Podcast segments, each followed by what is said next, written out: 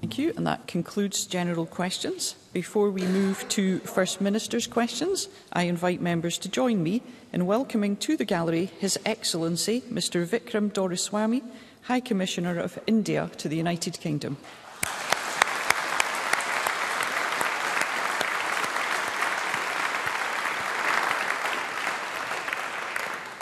The next item of business is First Minister's questions, and at question number one, I call Douglas Ross. Thank you very much, Presiding Officer. Uh, this week, Margaret McCall from Lanarkshire described her ordeal when she was diagnosed with ovarian cancer. She faced a three-month wait for NHS treatment in Scotland, and Margaret didn't know if she had that long. So she used £27,000 of her life savings for faster private treatment in England. Margaret said this, Cancer kills if left untreated, and the Scottish Government is allowing this to happen. We shouldn't have to go to London or elsewhere. First Minister, Margaret's right, isn't she? First Minister. Uh, Margaret uh, is right that uh, nobody should have to feel that their only option is to pay privately to go anywhere else outside of Scotland uh, for uh, cancer treatment. And can I uh, pass on uh, my sympathy to uh, uh, Margaret for uh, what is an unacceptable uh, ordeal that she has had to go through. If I can try to give uh, some context, I know Douglas Ross uh, and indeed others in this chamber and outside of this chamber are aware of the significant impact that the COVID pandemic had on our health services right across the UK, including on cancer services. I think one of the most difficult decisions this government had to take during that COVID uh, period was, for example, to have to pause screening, cancer screening, for a period of a number of months, and we are still dealing with the impacts of that difficult uh, decision. In terms of ovarian cancer uh, more, uh, more specifically, um, let me try to offer some assurance, if I can, in terms of the latest figures, uh, that in Scotland 94.7% of women, so over 9 out of 10 women, are receiving their first treatment for ovarian cancer within 31 days of a decision uh, to treat. that as per uh, the latest uh, figures. But uh, in those situations where that is not happening or has not happened, in the case of Margaret, then I fully accept uh, Douglas Ross's proposition that that's not an acceptable state of affairs. Douglas Ross. The First Minister, as I thought he would, mentions COVID, but they had COVID in England as well, where Margaret got treatment because she could pay £27,000 for that. She went south of the border to get it. And the First Minister wanted to offer his reassurance to ovarian cancer sufferers. So let's look at what Target Ovarian Cancer has said. They say Scotland has one of the worst survival rates in Europe for this cancer. People need urgent treatment to save their lives, but in the SNP-run NHS, they wait months. Mm -hmm. And Margaret is worried about what happens if her cancer comes back. And she's also worried for people who don't have life savings to pay for treatment. Public Health Scotland statistics show that people from the most deprived areas of Scotland are 74% more likely to die from cancer than those in wealthier areas.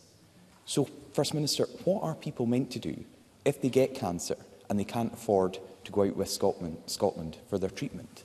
First Minister. Well, the NHS in Scotland uh, will be there uh, to assist and to wear, uh, and treat uh, where they possibly can. Unless I misunderstood uh, Douglas Ross, and I'm willing to correct the record uh, if I did, and uh, my understanding is that in Margaret's case she went for private treatment uh, in, in, in England. So, of course, the services in NHS England are also being in impacted, as have the services in NHS Wales, as have the services undoubtedly in NHS uh, Scotland.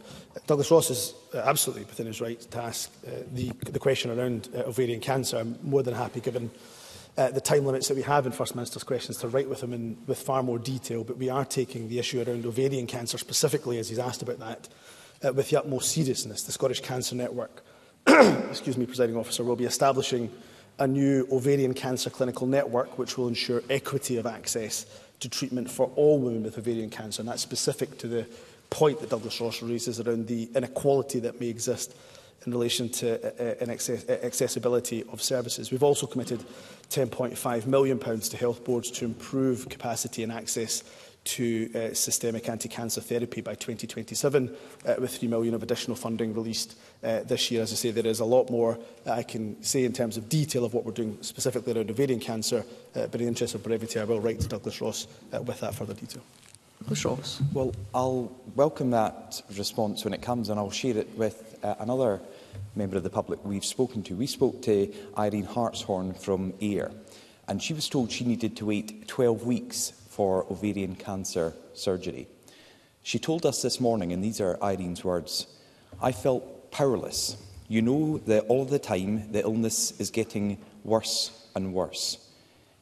If I had waited, I think I would be dead by now. Her sister paid for her to get treatment in London, but Irene wanted us to ask the First Minister this question. First Minister, why are the resources not in place in Scotland for this kind of treatment that Irene had to go south of the border for?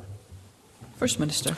Well, we are investing in our National Health Service. That's why this year we gave an additional billion pounds to the Health Service, taking it to 19 uh, billion pounds. So we are not just investing in the Health Service, but importantly investing in the people that provide the treatment. It's why we assured that we did everything we possibly can uh, to ensure that they were paid uh, fairly and that we didn't lose any days uh, on the NHS uh, to industrial action. In terms of staffing uh, as well under the SNP, there's been an almost 100% increase in consultant oncologists uh, since we uh, took uh, power. So we are investing in the individuals in our health service. We are investing in ensuring there's early detection of cancer as well with our rapid cancer diagnostic uh, services. And we are specifically on ovarian cancer, as that's been an issue that's been raised by Douglas Ross, we are seeking to do what more we uh, seeking to, to explore what more we can do for faster treatment. I go back to the latest statistics that were published,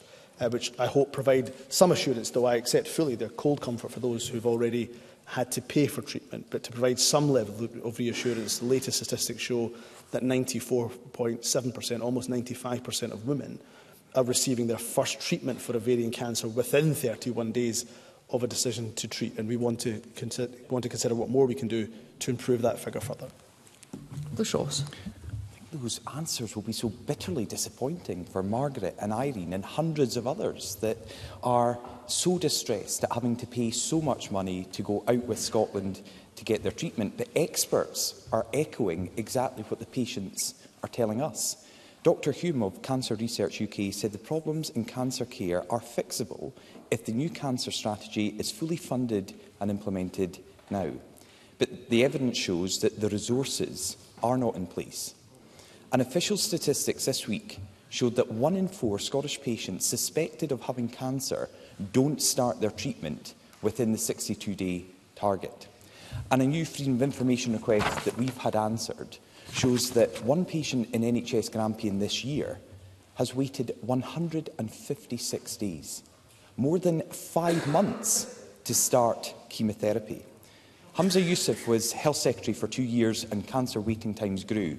He's now First Minister. What's he going to do to sort it? First Minister. Well, as I uh, have referenced, the 31-day uh, cancer stat uh, has improved in terms of the previous quarter. So that's uh, showing, I hope, uh, a journey of recovery that we're absolutely on. And we have to accept that recovery will take a number of years. Douglas Ross uh, made a few points, actually a number of them of which I uh, agree with, and he was reading on behalf of those who work in the NHS that the cancer strategy, the 10-year strategy that we have published must be fully funded. We agree. We accept that very premise and that very point. So that's why, for example, this year we've increased our investment in the health service quite substantially. And of course, uh, later this year we'll give an update for our budget 24-25. But I accept fully the premise uh, that the strategies we bring forward must be uh, funded. I also accept the point that the 62-day target uh, must be improved. Uh, there is no doubt that that has been impacted and affected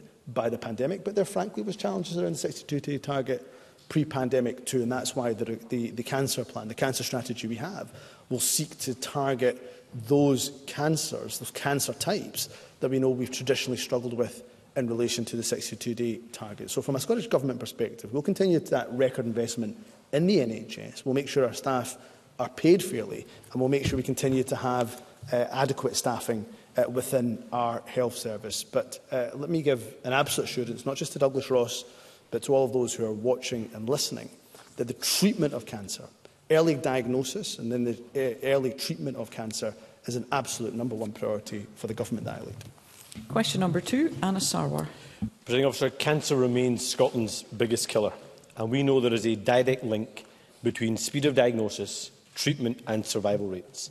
This week, statistics revealed that one in four cancer patients had faced delays in treatment. That is 1,130 people starting treatment late in the last three months alone. Everyone a son or daughter, everyone a loved one, someone loved by a family waiting anxiously. In fact, none of Scotland's health boards met the 62-day standard for starting cancer treatment. Macmillan have warned that staff are stretched to breaking point, and Cancer Research UK called the delays unacceptable.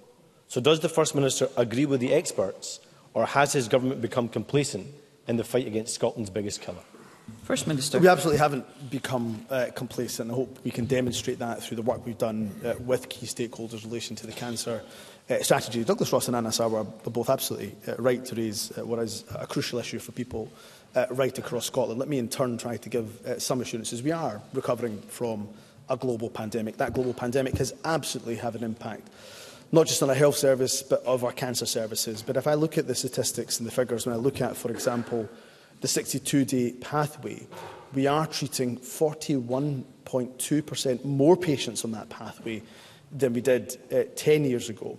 And if I look at the 31-day pathway for which, the, uh, for which there has been an improvement, we are uh, treating 19.6% more patients than we did 10 years ago. So we're seeing more patients. The throughput has increased over the, the, the, the last decade. That's not uh, complacency at all, because there's clearly more to do, particularly around the 62-day pathway. Anna Sauber also raises the importance of diagnostic uh, waiting times. And again, the latest statistics show uh, an improvement in that regard. So we're not complacent. We'll continue to invest. And as I've said already, we'll continue to invest in ensuring that we have the adequate staff so that we can get treatment to people as early as they possibly can.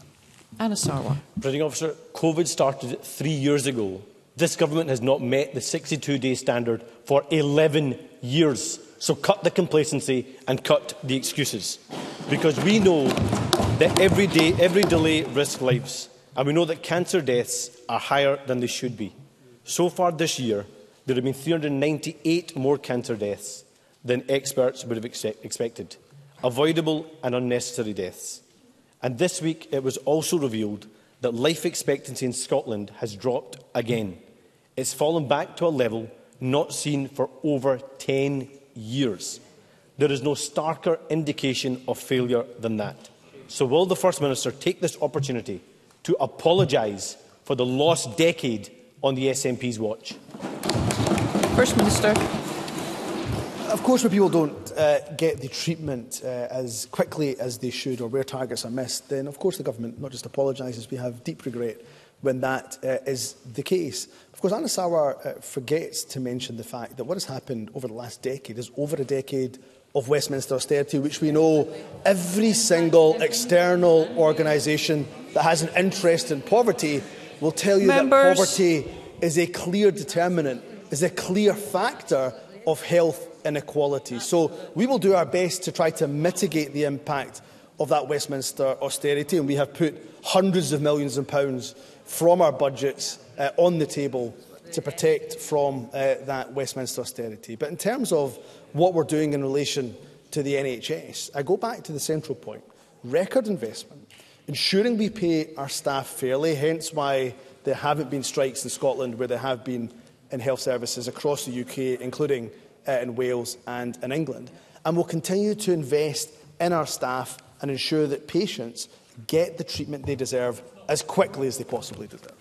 Anna Sarwar. Presiding officer, the First Minister doesn't need to persuade me on how woeful the UK Tory government is, but that doesn't excuse the woeful record of this SNP government for the last 16 years. Every cancer delay raises the chance of avoidable death, and that's why patients should be diagnosed and start treatment in 62 days. But the FOI request has revealed the dire reality for too many patients. Some cancer patients have waited 191 days for diagnosis and treatment. 191 days. A cervical, patient, cervical cancer patient waited 217 days. A prostate cancer patient waited 334 days. And there was even a cancer patient that waited 385 days for diagnosis and to start treatment. You can't blame somebody else somewhere else for that. That is the SNP's record. Over a year of anxiety before getting the help those cancer patients needed. So why can't the First Minister see what many on his own benches can see, that the SNP have lost their way, have got complacent and no longer put the interests of the Scottish people first? First Minister. That is uh, simply untrue and that is why when it comes to who is trusted with the NHS, we tend to leave that verdict to the people of Scotland. The people of Scotland, time and time again, have given that verdict to the SNP, and I can hear Anna Sauer shouting something about polls. And of course, in most of these polls, if not every single one of them, the SNP continued to lead Labour and continued to lead other political parties too. And the reason for that, after 16 years in government, is because of our stewardship Members. of vital public services uh, like the NHS. And let me just uh, remind Anna Sauer of a couple of points, because I'm not disagreeing with the central premise that neither he nor Douglas Ross have raised, that there has to be improvements in the 62-day standard. And I agree with that, and I accept that. And there obviously has un undoubtedly been an impact uh, from COVID. But as things stand, we have seen an improvement in the 62-day standard compared to the previous quarter, where over 7 out of 10 patients are starting treatment within that 62-day standard. It has to be improved, so there is no complacency. And the median wait uh, in relation to the 62-day standard was 49 days. So we'll continue on that journey of recovery. We'll continue to invest in our health service, continue to invest in our staffing, and we'll continue to do what we can to ensure that patients, the public, are seen and treated as quickly as they possibly can. Question number three, Liz Smith to ask the Sc First Minister what action the Scottish Government is taking in response to reports of widespread contamination at many of Scotland's outdoor swimming sites. First Minister. I would take um, some exception to the use of the term uh, widespread, uh, Presiding Officer, but the Scottish Government is committed to improving water quality at bathing waters across Scotland. Recent, report, recent reporting of these statistics has not interpreted SEPA's bathing water monitoring data correctly uh, since we introduced more stringent European standards in 2015.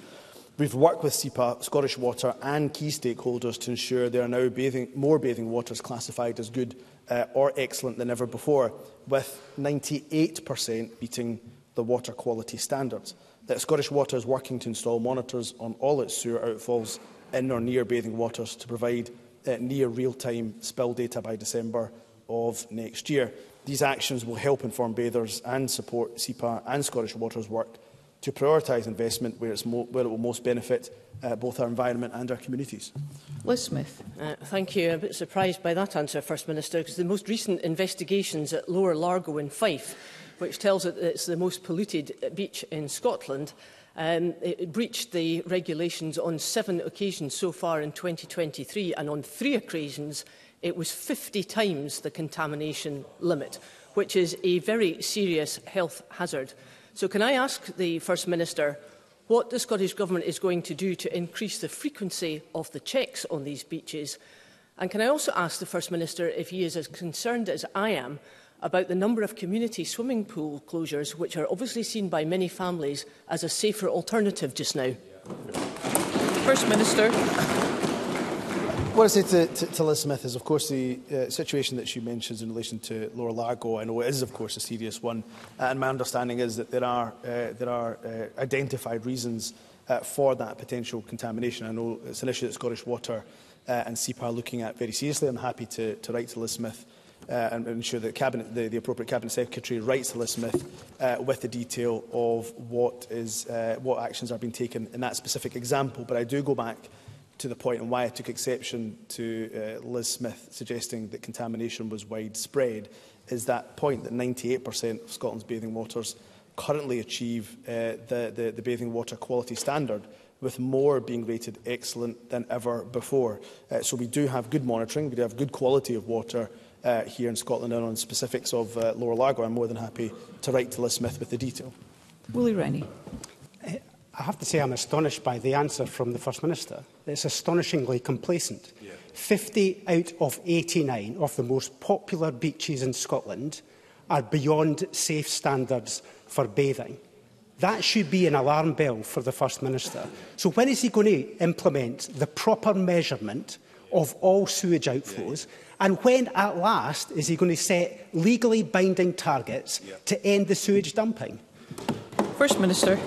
This is an issue that Scottish Water and SEPA uh, take uh, seriously. It's an, it's an answer, I've given the answer uh, in previous First Minister's questions around how, for example, that water uh, is being uh, monitored, how the sewage outflows uh, are being uh, monitored in a comprehensive uh, monitoring programme that has cost uh, considerable uh, amounts of public investment has been underway over the last number of years. And of course, there is action to increase that monitoring uh, over the period uh, to come again, which I'm happy to give more detail to Willie Ryan. So nobody uh, is complacent here. We are, I'm fully accepting that there are particular instances that must be investigated, where there must be action uh, that is taken. But I go back to that point that 98% of the bathing waters currently achieve uh, that, uh, that, that quality standard, with more being rated as excellent than ever before. But on the specifics that uh, Willie Rennie raises, I'm more than happy to provide him and furnish him with answers uh, in detail uh, around what further monitoring is expected to take place. Faisal Chowdhury. Thank you, Presiding Officer. Uh, I've raised before the issue of sewage contamination in Scotland's water, notably in the Waterall Fleet in my region. I previously asked the Scottish Government for a meeting, but in August, the Cabinet Secretary advised me that she did not think a meeting would be useful. Will the Cabinet Secretary now agree to meet with me urgently, considering the clear severity of the issue across Scotland? First Minister. I'm more than happy more than happy, uh, of course, to uh, consider uh, that uh, meeting and, ensure that the Cabinet Secretary considers that uh, meeting in terms of in terms of uh, outflow monitoring.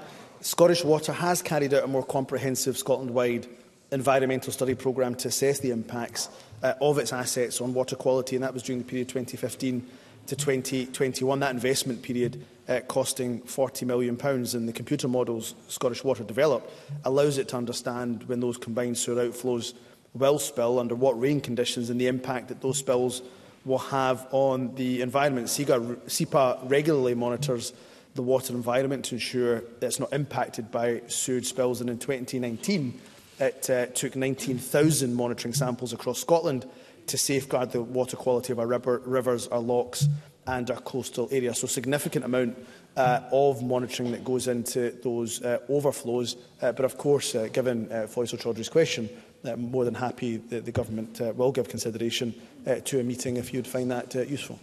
Thank you. Question number four, Christine Graham.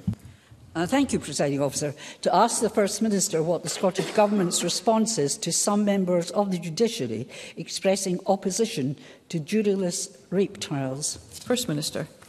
The Victims, Witnesses and Justice Reform Bill includes proposals for a time-limited pilot of judge-only rape trials. The Senators of the Colleges of Justice response clearly sets out that they do have split views on the proposal. Organisations including Rape Crisis Scotland, Victim Support Scotland, Scottish Women's Aid, uh, we know that they support the pilot. Uh, they, like many, they're concerned at the experiences of complainers, uh, the influence of rape myths and the lower conviction rates of rape.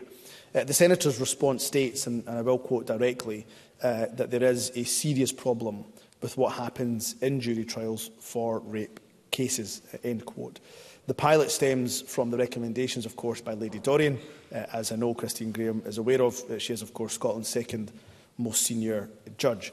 Uh, and, and as part of that report and review into how we improve the justice system, particularly for victims and survivors of rape, while also, and this is crucial, protecting the rights of the accused too. Christine Graham.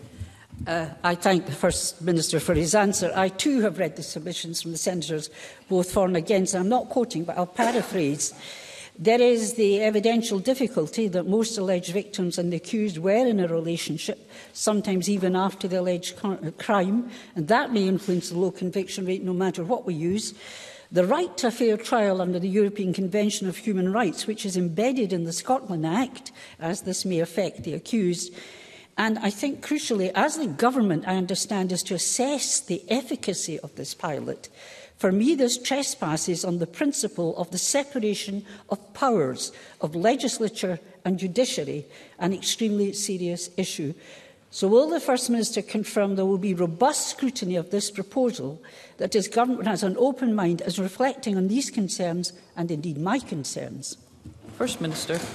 Uh, yes, of course, we will, uh, we will be open minded in our consideration of the legislation. And that's why uh, the committee stage of this bill, the evidence gathering stage of this bill, uh, is such a crucial part of the legislative process. It allows us to hear quite robustly, often quite powerfully, the various arguments being put forward. And I do go back to my point, of course, that this recommendation for a time-limited pilot of judyless trials is coming from a review conducted by the second and most senior judge, a very experienced judge, I think a judge who commands wide, uh, wide uh, uh right across, uh, respect right across the political chamber, uh, as, as Lady Dorian does. And therefore, it's important we do uh, give uh, that weight, as we do also give uh, weight to those voices who have expressed concern, not just the judiciary, but we know many members of the legal profession um, too. So we will, of course, give that weight. We will also give uh, the, the voice of victims and survivors weight uh, in this, uh, uh, this decision uh, and the passage of this bill uh, too. And we do need to improve the experience of rape complainers. I think all of us uh, absolutely accept. I think all of us would also accept the rape myths that do exist within juries uh, as well. And maybe I'll end uh, with a quote from Rape Crisis Scotland, which has stayed with me since my days uh, as Justice Secretary and to this very day. And, and I quote them that many survivors describe the process of going to court more traumatic than the rape itself. That is an unacceptable position in any uh, justice system, let alone ours. Yeah. Ivan McKee. The case for juryless trials in rape cases often cites the work undertaken by Professor Fiona Lerwick and her 2020 report on juries and rape myths. However, that report concludes by stating Before suggesting anything as drastic as removing juries from criminal trial server, it is worth considering whether the answer might lie in addressing problematic attitudes via juror education. This, it is argued in the report, is the way forward before more radical measures are considered. Does the First Minister agree? First Minister. Yeah, I, I think it's not a case of just doing either or. I think uh, it's, it's absolutely acceptable to explore both. So I think education, uh, of course, trying to tackle rape myths in society more generally is something that is incumbent upon us uh, to do in government, but also to consider uh, the pilot. Um, Ivan McKee was right to reference, I thought, an excellent piece of work, uh, the most comprehensive jury research undertaken, I think, in the entire UK. Uh, that work done by uh, Professor uh, Fiona Lerwick, uh, James Chalmers uh, and uh, others. Um, I, I may be, uh, I'm happy to correct the record if I'm wrong, but my understanding is that uh, Professor Le uh, Leverick uh, does support uh, the proposal uh, for a pilot. Uh, I do welcome steps that the judiciary have taken to improve jury education, um, and I, and I uh, will highlight um, the senators' uh, uh comments from the senators uh, testing rape myth directions with juries this year, and, and I'll quote um, that uh, when it came to judge directions, uh, they, they did not prevent acquittals which appear to the trial judge to be conspicuously generous on the evidence uh, adduced. So there is uh, definitely a role for uh, education around rape myths. Briefly, First Minister. There is, uh, but there's also the option I think we should be exploring at uh, juryless trials. Russell Finlay. Thank you, President Officer. Lawyers across Scotland say they will boycott the SNP's planned jury list trials, with senior judges also raising concerns that removing jurors constitutes political meddling in the independence of the judiciary by this SNP government. So as I asked his Justice Secretary yesterday, will Hamza Yusuf ignore these concerns, pass his bill and simply hope for the best? First Minister. Uh, Uh, of course, we will listen uh, to the views of the legal profession. We'll listen to the, of course, weight of opinion of the judiciary. Uh, and, of course, we'll give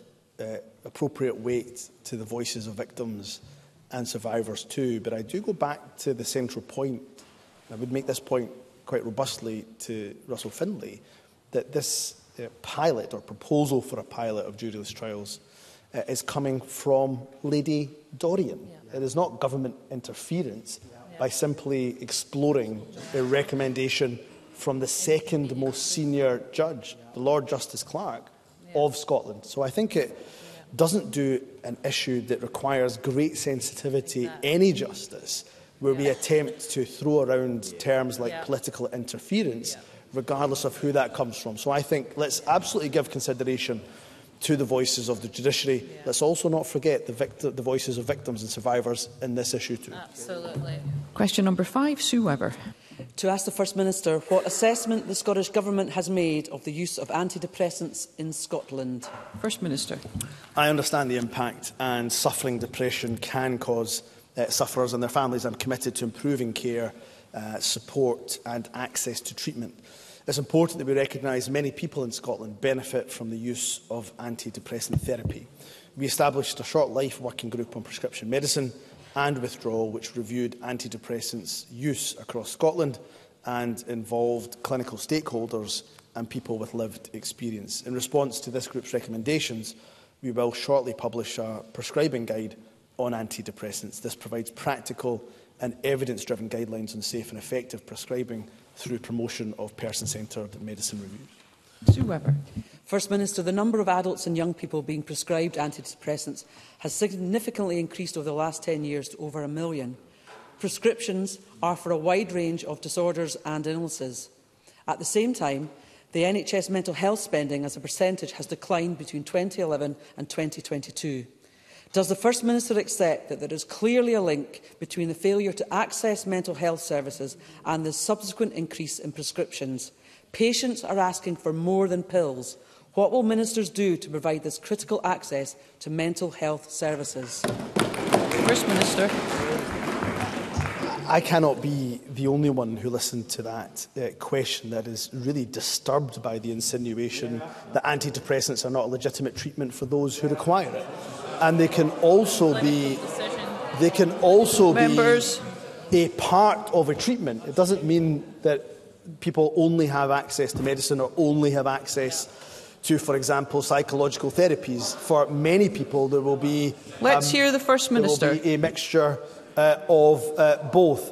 In terms of our mental health uh, investment, I'm proud of this government's record of investment in mental health services over the last uh, number of years, significant increases not just in mental health services, but crucially in mental health staffing. And I'm more than happy to ensure that the Minister writes to Sue Webber with detail of that. And let me end by saying this, that ultimately these are clinical decisions and we should leave it for clinicians, not for politicians to decide who is prescribed antidepressants and who is not. Paul Sweeney. Presiding officer, research from the Royal College of Psychiatrists released today has shown that 58% of people in Scotland think that mental health services receive too little of the healthcare budget. And by the Scottish Government's own measure, that 58% of people are correct, aren't they? This government commitment of 10% to be spent on mental health as part of the overall healthcare budget is not being met with just 8.7% being allocated currently. In cash terms, that means we are £180 million a year short. So will the First Minister confirm if that 10% target for mental health spending is still a priority for his government? And if so, how will he personally ensure that it is met? First Minister.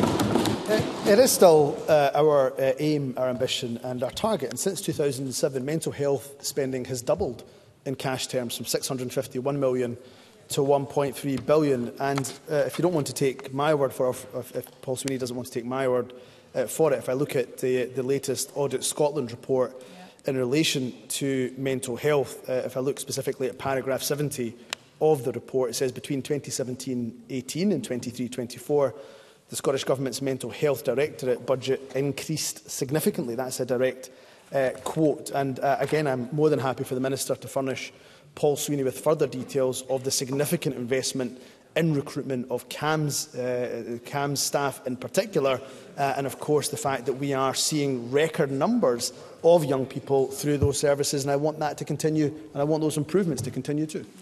Question number six, CoCab Stewart to ask the First Minister whether he will provide an update on the work that the Scottish Government is undertaking to support the establishment of a pilot safer drug consumption facility. First Minister. I welcome the decision taken yesterday by the Integrated Joint Board, which, following the position taken by the Lord Advocate and the Safer Drug Consumption Facility proposal, now allows Glasgow to move ahead uh, with this pilot. We've been consistent in our commitment to support the set-up of a safer drug consumption facility, which included facilitating work between Glasgow Health and Social Care Partnership and Police Scotland to develop the proposal that was then submitted to the Lord Advocate. That we provided Glasgow with uh, an absolute assurance around funding in advance of yesterday's meeting of Glasgow's Integrated Joint Board to discuss the establishment of uh, such a facility. We'll also continue to play an active role in the planning and implementation work to ensure that the facility is delivered in a timely manner and, of course, fully evaluated too. Go Cab Stewart. Um, I thank the First Minister for that answer. Alongside other Glasgow MSPs, I wrote to the Home Secretary regarding this issue last month. The response suggests that the Home Office will not stand in the way of the Lord Advocate's uh, authority on this matter, uh, providing it's exercised lawfully. Whilst welcome, it is disappointing that the UK Government seems unwilling to work with the Scottish Government to actively progress this public health self-measure. Does the First Minister agree? It appears that the UK's inaction on this matter is a political rather than pragmatic and that true cooperation from the Home Office on this would help provide even better care and support. First Minister. I, uh, I, do, I do agree with uh, CoCap Stewart. She's right that, uh, of course, the, the easiest way, the simplest way and the quickest way to have had such a facility up and running would have been, of course, if the Home Office gave approval. I'm not sure why uh, Labour seemed to be acting as a human shield for the Conservatives. Uh, but what I would say to Labour and Conservative members, members in this regard uh, is that even with the Lord Advocate's statement of prosecution policy, there are limitations on this pilot. In fact, it can only, uh, the, the, the Safer Drug Consumption Facility can only be uh, focused on this narrow pilot in Glasgow. I know there's been calls for other pilots to be established, but we know the statement of prosecution policies for simple possession offences within this particular pilot. I do welcome the fact that the Home Office and the UK Government have said that they will not stand in the way. I would urge them to take a public health approach to tackling drug deaths, as we have done here in Scotland, and give approval uh, so that we can hopefully uh, use safer drug consumption facilities as one of the tools in a whole range of tools to try to fight uh, what is still uh, unacceptably high levels of drug deaths here in Scotland. Thank you, First Minister. We move to constituency and general supplementaries, and I call Kenneth Gibson. Thank you, Presiding Officer. In evidence to the Finance Committee, leading economists emphasise how crucial it is for the Scottish Government to invest in Scotland's infrastructure for economies to grow and our living standards improve. What is the First Minister's response to the Auditor-General's report published today that the UK Tory government is expected to impose, at a time of high interest rates and inflation, a real terms 7% reduction in Scotland's capital block grant over the next four years, while the Prime Minister continues to dither over the tens of billions being squandered on the HS2 rail project? First Minister. Kenny Gibson is absolutely right to raise uh, the UK government's cut to our capital budget, that real term 7% cut to our capital uh, budget because we know infrastructure investment is absolutely key to securing inclusive economic growth and delivering high quality public services. Um, we've been consistent about the challenges, we've been very open about the challenges facing our capital uh, investment plans and, and of course the tough decisions that we will need to, be, we will need to take uh, in relation to the, the budget 2024-25. 20, um, the challenging economic conditions of the last few years resulting from Brexit, resulting from the disastrous mini-budget, uh, and the UK government not inflation-proofing the capital budget has resulted in that 7% real terms yeah. fall in our Barnett capital funding over the medium term.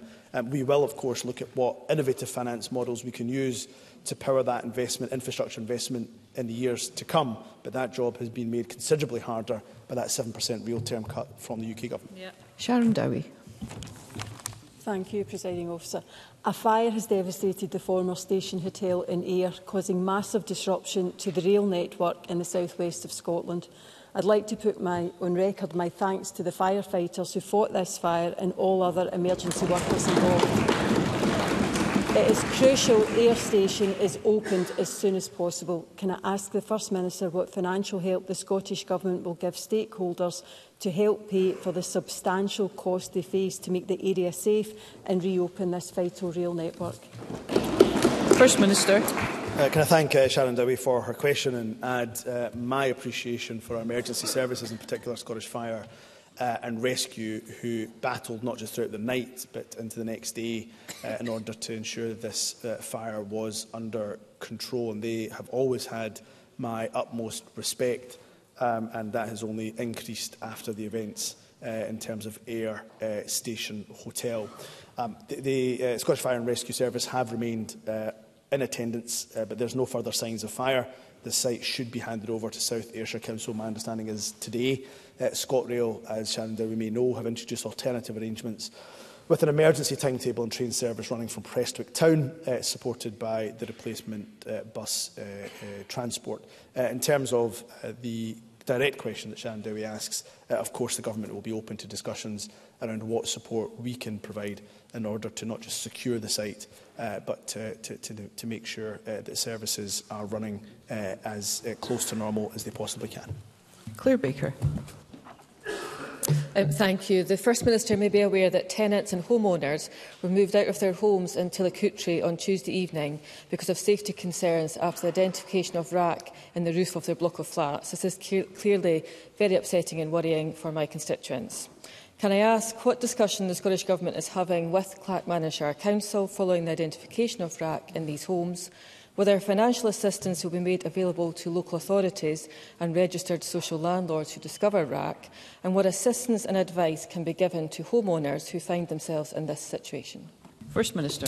My thoughts very much are with the uh, families who've had to leave their homes. I recognise the impact this will have uh, on them. I commend the very quick action taken by Click Manager Council to make sure these households uh, are safe and there is very regular dialogue between the Scottish Government uh, and COSLA on the issue of RAC. Uh, assessments of risks related to RAC are very much underway across the housing sector and information uh, will be provided as it becomes available. Uh, we are working closely with housing stakeholders to ensure the necessary action is being taken where risks are identified. Uh, Claire Baker will know from previous ministerial statements given as an update to RAC that we haven't received any additional funding from the UK Government in relation uh, to RAC. Uh, but of course, if there are additional financial uh, requests for funding uh, in relation to dealing with RAC from local authorities, we will give that due consideration. Fergus Ewan. Presiding officer, in the programme for government, the First Minister reaffirmed the welcome commitment to dual the A96 as between Inverness and Aldern, including the Nairn bypass. In November last year, the then Transport Secretary assured this chamber that the necessary statutory orders, compulsory purchase and ancillary roads would be made in a matter of weeks. Nearly a year later, my constituents, presiding officer, are still waiting. Will the First Minister therefore ask the Transport Secretary to bring an oral statement to Parliament to explain why there has been such a further delay. The good people of Nairn and indeed of the whole of the north of Scotland are surely entitled to know what is or is not going on. First Minister. Uh, the people of uh, the of people of, of, of Merness and of course uh, of Nairn uh, are absolutely due uh, uh, an update and I'm more than happy to consider uh, ministerial statement, but uh, perhaps, if it's more appropriate, uh, uh, an update, a written update uh, to the member, to other members who've got an interest in relation to the A96. And our, of course, commitment remains, our manifesto commitment remains, uh, the dueling of the a uh, 96, in particular the Inverness to Nairn, Nairn bypass. Uh, for reasons that are known to Fergus Ewing, uh, there is a review outside of the Inverness to Nairn section. There is a review uh, of uh, options that is being taken place for a number of reasons, including uh, our commitments uh, to our uh, climate uh, obligations. But it, it, Fergus Ewing is absolutely right. Uh, uh, we are uh, duty-bound to give updates uh, to members of the public uh, in relation to our infrastructure projects, in, including the A96. So I will give consideration to the ask that Fergus Ewing makes and decide what is the most appropriate way to update him, members of this chamber and members of the public on our latest plans in relation to the A96. Jamie Green. Uh, thank you, Presiding Officer. Uh, very tragically, last year there were 174 fatalities on Scotland's roads. Uh, that's increased 23% year on year, and it's actually at its highest level since 2016. Uh, I'm sure many of us in this chamber and our constituents have been touched by many of these tragic accidents. But, First Minister, that's also against the backdrop of a 14% drop in police road uh, traffic officers over the last decade. Many prominent road safety campaigners say there clearly is a link, as does the Scottish Police Federation. Does the First Minister share my concerns and the concerns of road safety campaigners about these tragic statistics, and what is the Scottish Government going to do about them? First Minister. I uh, absolutely agree with uh, Jamie Green that uh, any life lost is tragic, and my condolences go out to every single family, every single community that's been impacted by a death on our roads. And um, what I would say to Jamie Green is when it comes to Police Scotland, we have, of course, increased funding to Police Scotland this financial year, significant increase to Police Scotland in terms of their resource budget. And, of course, we'll conti continue to consider what more we can do to support Police Scotland. Uh, but we also know that interventions uh, uh, capital interventions on our roads can be quite important, whether that's signage, whether that's the appropriate speed cameras, whether it's any other intervention, and we'll consider uh, what more we can do uh, to make our roads as safe uh, as possible. We have uh, very ambitious targets in, to, to, in relation to reducing those uh, deaths uh, on our roads, uh, and as, uh, I'll ensure that the Cabinet Secretary writes to Jamie Green with further detail on action we're taking in this regard. And Mark Ruskell. Thank you. Yesterday's decision by the UK government to grant a licence to the Rosebank oil and gas field is nothing short of a climate catastrophe, condemning us to a future dependent on fossil fuels whilst the planet around us burns. It shows utter contempt for both our environment and the future generations who will live with the consequences. Will the First Minister join me in condemning this decision? And can he confirm if the UK government carried out the climate compatibility assessment needed before this licence was granted. First Minister. Well, I've uh, gone on record to say that I think it's the wrong uh, decision to approve uh, Rosebank uh, at a time at a time when the world is literally on fire, when the planet is burning, when we have seen the most devastating impacts of the climate catastrophe. Instead of showing climate leadership, what we have from the UK government is complete and utter climate denial, presiding uh, officer. And Scotland's future, the north East future is as the net zero capital.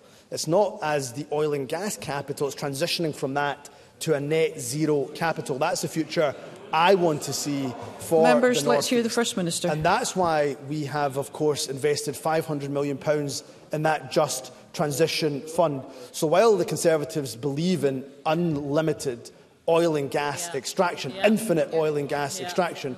We believe in a greener, more sustainable future for Scotland. And as ever, the Conservatives on this issue, as with many other issues, will be on the wrong side of history, presiding officer.